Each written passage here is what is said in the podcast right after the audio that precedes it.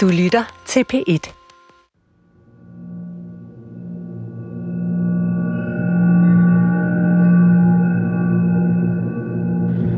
Når en check kommer ind i retslokalet, så kommer han ind igen også med mundbindet for ansigtet øhm, og med hænderne i lommen. Og han kigger ned i gulvet, og det gør han ikke på en underdanig måde, men mere på en undvigende måde. Samtidig med, at der også er sådan lidt en attitude over det faktisk. Tre meter foran mig i retssalen sidder El Shafi El Sheikh. Fra min plads på række 2 kan jeg observere hans reaktion på de fortællinger, vi hører fra vidneskranken. Han sidder og skriver ned hele tiden på en blok. Og så der i pausen går han jo ud, og jeg er bare ved at dø efter at se, hvad der han sidder og skriver ned. Øh, Federico, det italienske gissel, fortalte, at, at han på et tidspunkt, mens han vidnede, fik øjenkontakt med El Sheikh. Og hvor El Sheikh sådan, du ved, sådan lidt øh, nærmest lejende løftede øjenbrynene et par gange, da han kiggede på ham. El Sheikh gemmer sig bag et sort mundbind, så jeg forsøger at tyde, hvad de tidligere gislers fortællinger gør ved ham. Altså, der er helt klart forskel på, når det er gisler, han kender, som sidder i vidneskranken, og når det er eksperter og sådan tekniske vidner. Øh, så er han mere afslappet, sidder og dingler lidt på stolen, men når det er gisler, som vi formoder, han har haft i sin varetægt, så øh, er det en helt anden attitude, han sidder med. Og da anklageren præsenterer et særligt vidne, retter El Sheikh sig op i stolen. For pludselig bliver de to fængslede individer i retslokalet.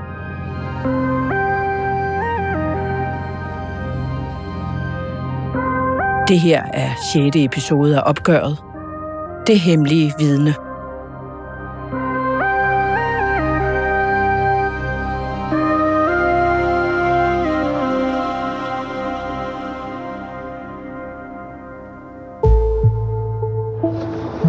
Det der ser ud til at være anklagemyndighedens øh, mål med alle de her mange vidneafhøringer fra gisler, det er simpelthen at køre hele forløbet igennem med dem alle sammen.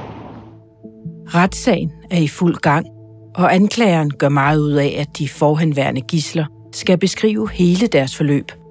De taler ikke kun om den tid, hvor de blev holdt fanget af The Beatles.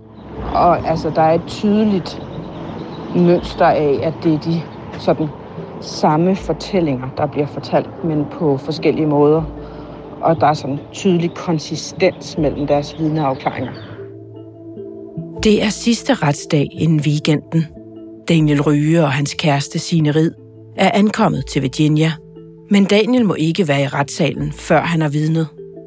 Det må Signe til gengæld gerne. Så vi sidder ved siden af hinanden, da vi skal høre vidneforklaringen fra et tidligere gissel, nemlig den franske fotograf Edward Elias, der sad fanget sammen med Daniel. Det var ret slående, da Edward fortalte om, øh, da han lige var blevet taget og sad i et fængsel i Assas, Anklageren spørger ind til Edwards første tid som gissel i Syrien. og hvor han så beskriver, at han kunne ikke sove om natten, fordi han kunne høre andre skrige af smerte og tortur. Og på et tidspunkt bliver han bange, fordi han kan høre, pludselig der er en, der taler engelsk, og han kan høre, at han skriger af smerte. Og det finder han så ud af efterfølgende er øh, Daniel.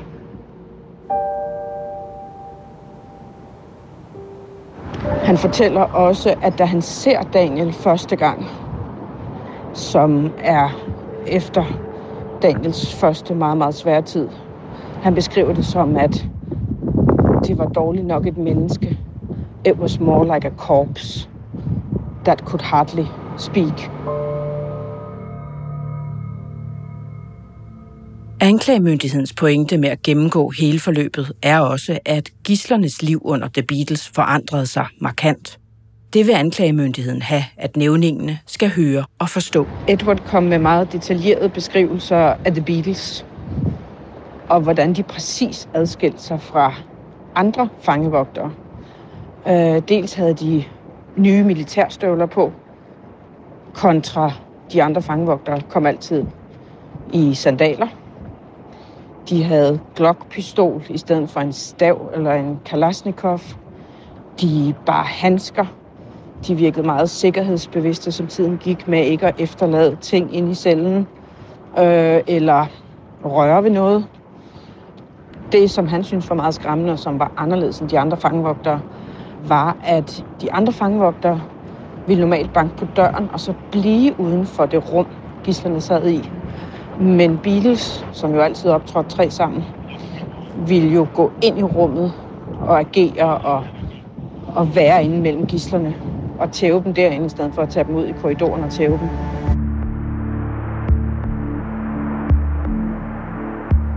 I de 10 måneder Edward Ilyas sidder tilbageholdt, ekspanderer islamisk stat og udvider deres territorium i både Syrien og Irak. Men i fangenskab er Edward, Daniel og de andre gisler fuldstændig uvidende om, hvor magtfuld islamisk stat faktisk er blevet. Det går først op for dem en dag, hvor de skal flyttes. En lang køretur mod Raqqa, fortæller Edward i retten. Edward han sådan fortæller meget levende, og nogle gange lidt med et smil på læben. Og blandt andet fortæller han om, da de bliver kørt øh, til Raqqa, sidder i orange fangedragter i sådan en dadellastbil. Og ja, de kan jo ikke bruge toilettet nogen steder, så de prøver at pisse og skide i flasker og sådan noget. Og må jo også bruge ordet shit ind i retten og sådan noget flere gange. Undskylder for sit sprog. så fortæller han om sådan det her med, at de på et tidspunkt, mens de sidder i dadelbilen, øh, så skal ligesom åbne præsendingen, så de kan få de der flasker med pisser og lort ud. Og så stikker de sådan hovedet ud. De har jo ikke set himlen i månedsvis. Og så ser de så den her alen, alen lange konvoj, islamisk stat-konvoj, som kører med dem, altså bevæbnede krigere i, hvad han beskriver som er hundredvis af biler, og, og han siger, der gik det virkelig op for ham, at islamisk stat var ikke bare en eller anden yderligere lille oprørsgruppe, men at det var, at det var serious, og som han siger, det var sådan en uh, Mad Max-konvoj.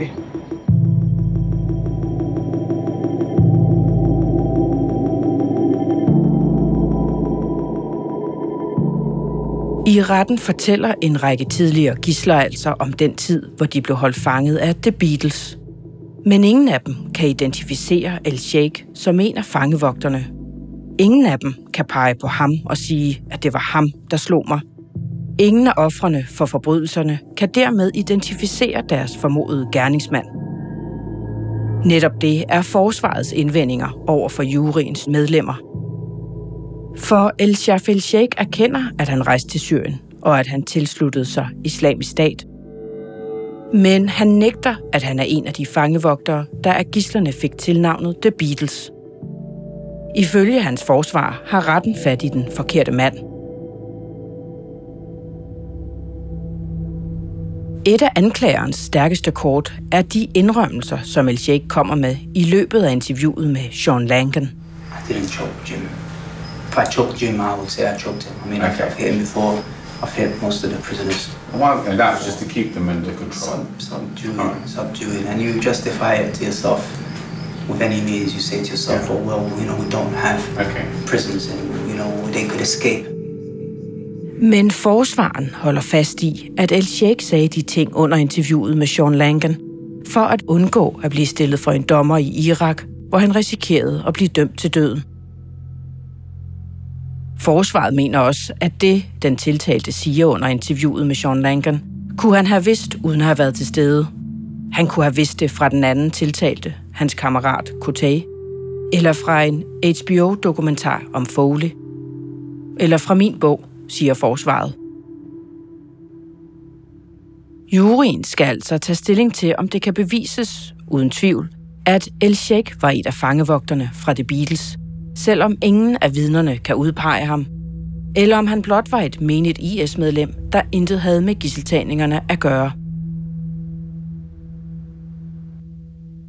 Men i retssal 900 fører anklageren nu et indtil videre hemmeligholdt vidne.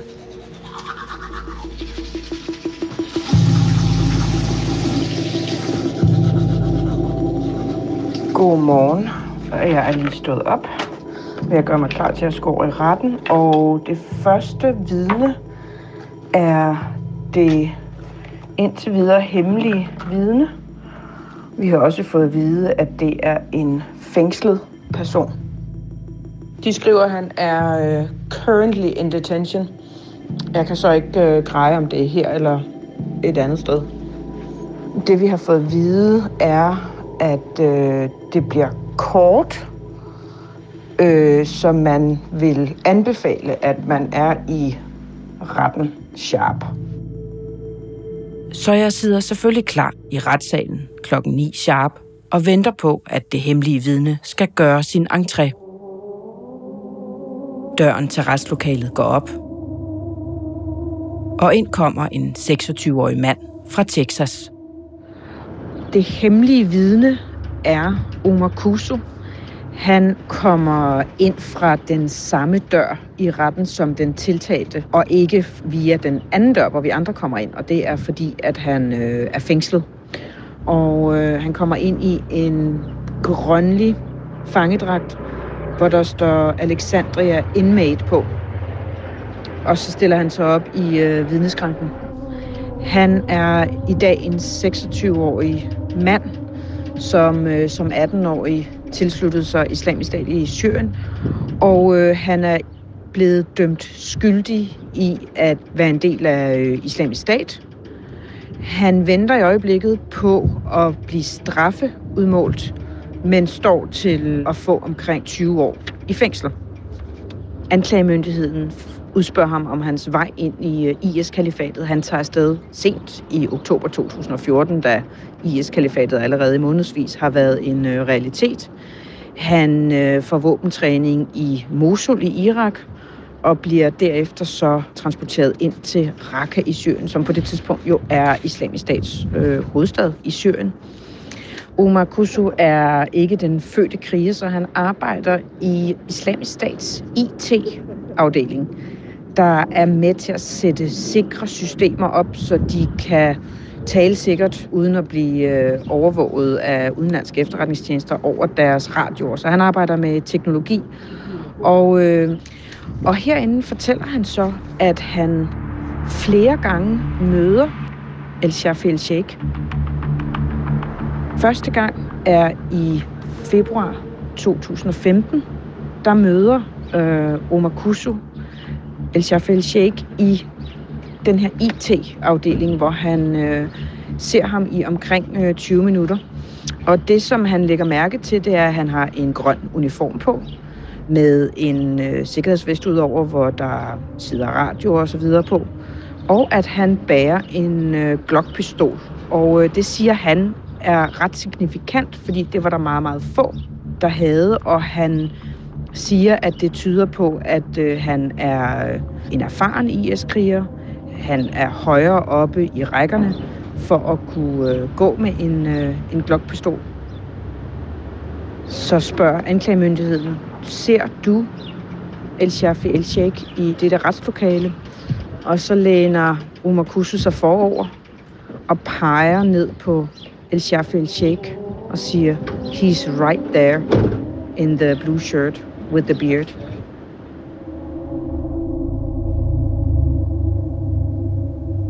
Det er det første vidne, jeg i hvert fald har set, som har udpeget øh, El Sheikh som værende en mand, han øh, kan genkende og have set i Syrien. Men det er ikke den eneste gang, han ser øh, El Sheikh. Han ser ham flere gange i det her IT-kontor, så ser han ham igen i slutningen af 2017, hvor øh, han simpelthen ser ham i et war room, kan du sige, sådan et øh, control room. Øh, det er jo på det tidspunkt, hvor øh, krigen raser mod islamisk stat i øh, Syrien, og hvor han så ser ikke bare al-Shaf al-Sheikh, men hvor han ser ham med en anden britisk talende mand. Han opfatter dem som en duo, han siger, at der er sådan en øh, luft af vigtighed omkring dem, og han identificerer så den anden som Alexander Cortez, som jo er den anden tiltalte i sagen, og som har tilstået anklagerne imod ham. Daniel Aaron Cole, maybe hitting Daniel.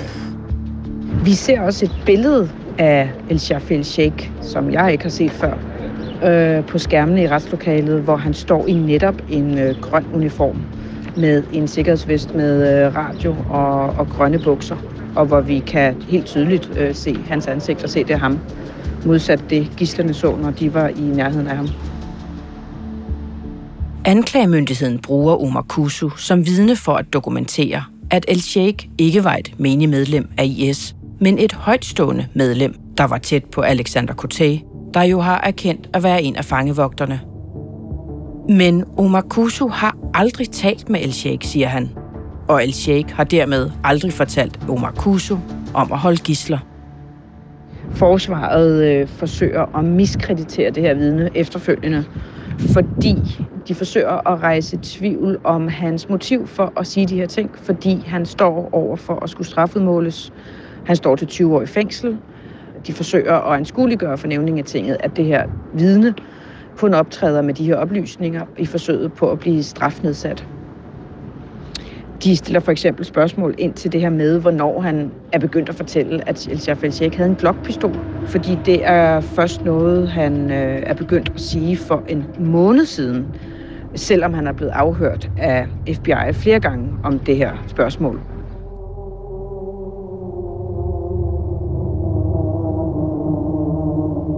Det er dermed op til juryen at vurdere, om de finder vidnets forklaring troværdig.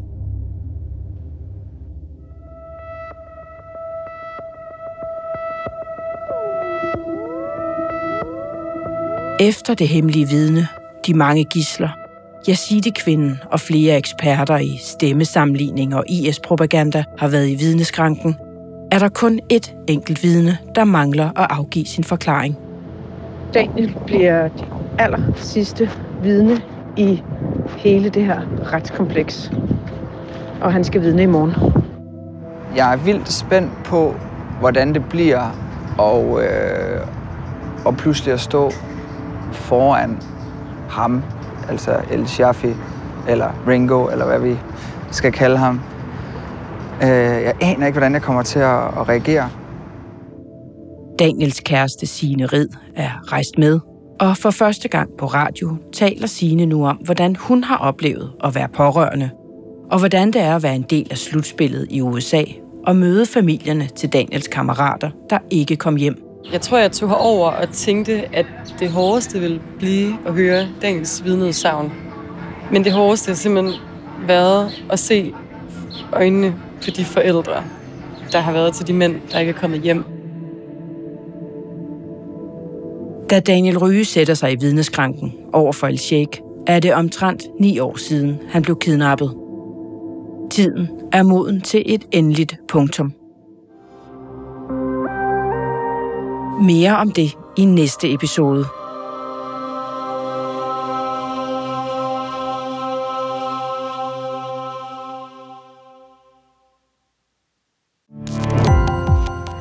Gå på opdagelse i alle DR's podcast og radioprogrammer. I appen DR Lyd.